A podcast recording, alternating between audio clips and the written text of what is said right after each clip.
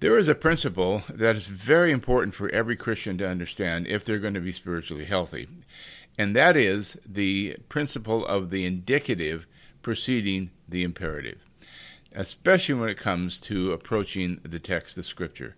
Now, don't let those two words scare you indicative and imperative. I think they're pretty easily understood. To be indicative simply means that in accordance with the nature of something. It is it is typical, we might use another word. It is typical of this. It's just what this thing does, this person, place, or thing does. So to say that it is indicative, it is indicative of a dog to bark, it is indicative of a bird to fly, and it is indicative of a human being to think and have emotions and behave in certain ways. Uh, it is indicative. Uh, and so we're speaking here about issues of nature. And when it comes to the New Testament, especially, we have to remember that it is indicative that precedes the imperative. So, whatever commands, which is the meaning of the imperative, the, it, it's not an it's not an option. for something to be imperative means that you've got to do it. It's a command. God does not give you the option not to do it. Um, and so it's not a suggestion, it's an imperative. It's imperative that you do this and do it now. But the imperatives in the New Testament are always preceded by what's indicative. In other words, in the New Testament, God commands us to do those things which are now of nature for us to do.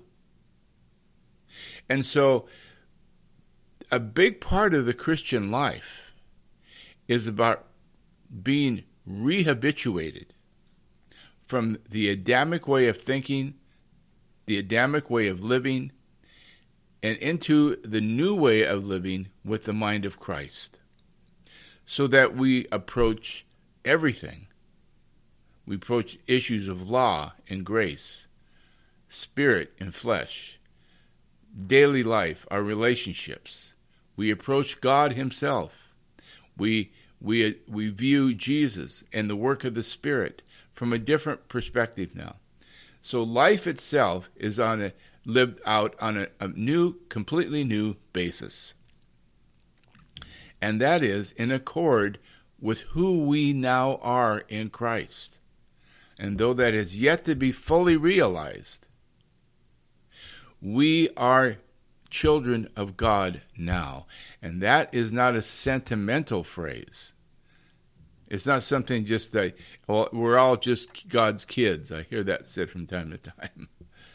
No, no. John, especially in 1 John chapter 3, he's marveling at how much love, the kind of love, the manner of love the Father has bestowed upon us, that we should be called children of God. And he's marveling because we are now children of God by nature, whereas we were once children of wrath, according to Ephesians 2 1 through 4. We were children of wrath at one time, deserving of only condemnation and eternal hell. We are now children of God by nature. And such we are. And though it has yet to be fully realized, the Christian life is about working that out now.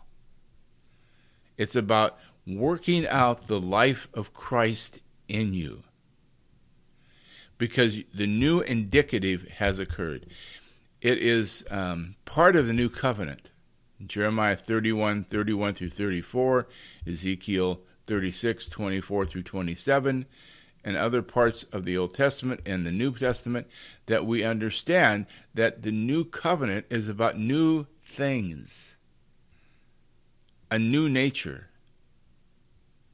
a new way of living, a new and living way and the life of Christ in us being worked out so that we have a new indicative by nature. It is indicative of the Christian to not only just be law keepers as we once were, perhaps, or law breakers, more likely, But my point is is that we now are law fulfillers because we're now working out our new nature, which is in accord with God's law and his law of love, and mercy, and justice, righteousness, peace, and joy. Those are the things that are indicative of the Christian life. And our conduct, therefore, should be in accord with the new indicative. So that when we see a New Testament imperative or a New Testament command, one of the apostles commands us to do something, we don't have to shrink back in terror. We don't have to uh, get neurotic about it because they're only commanding us to do those things which are indicative. Very important principle to understand. So I'd encourage you to think about this, meditate on it, um, do some writing around it, and understand that your Christian life, your recovery, is about moving from one mindset, the Adamic mindset that you had in Adam, the mindset that you were born with, and to a new mindset, the mind of Christ and you have the mind of Christ. We should all be working hard. It should be the priority of our life. The primary source and uh, per, excuse me, the primary focus of our energies and our resources is to that Christ would be formed formed in us. Amen.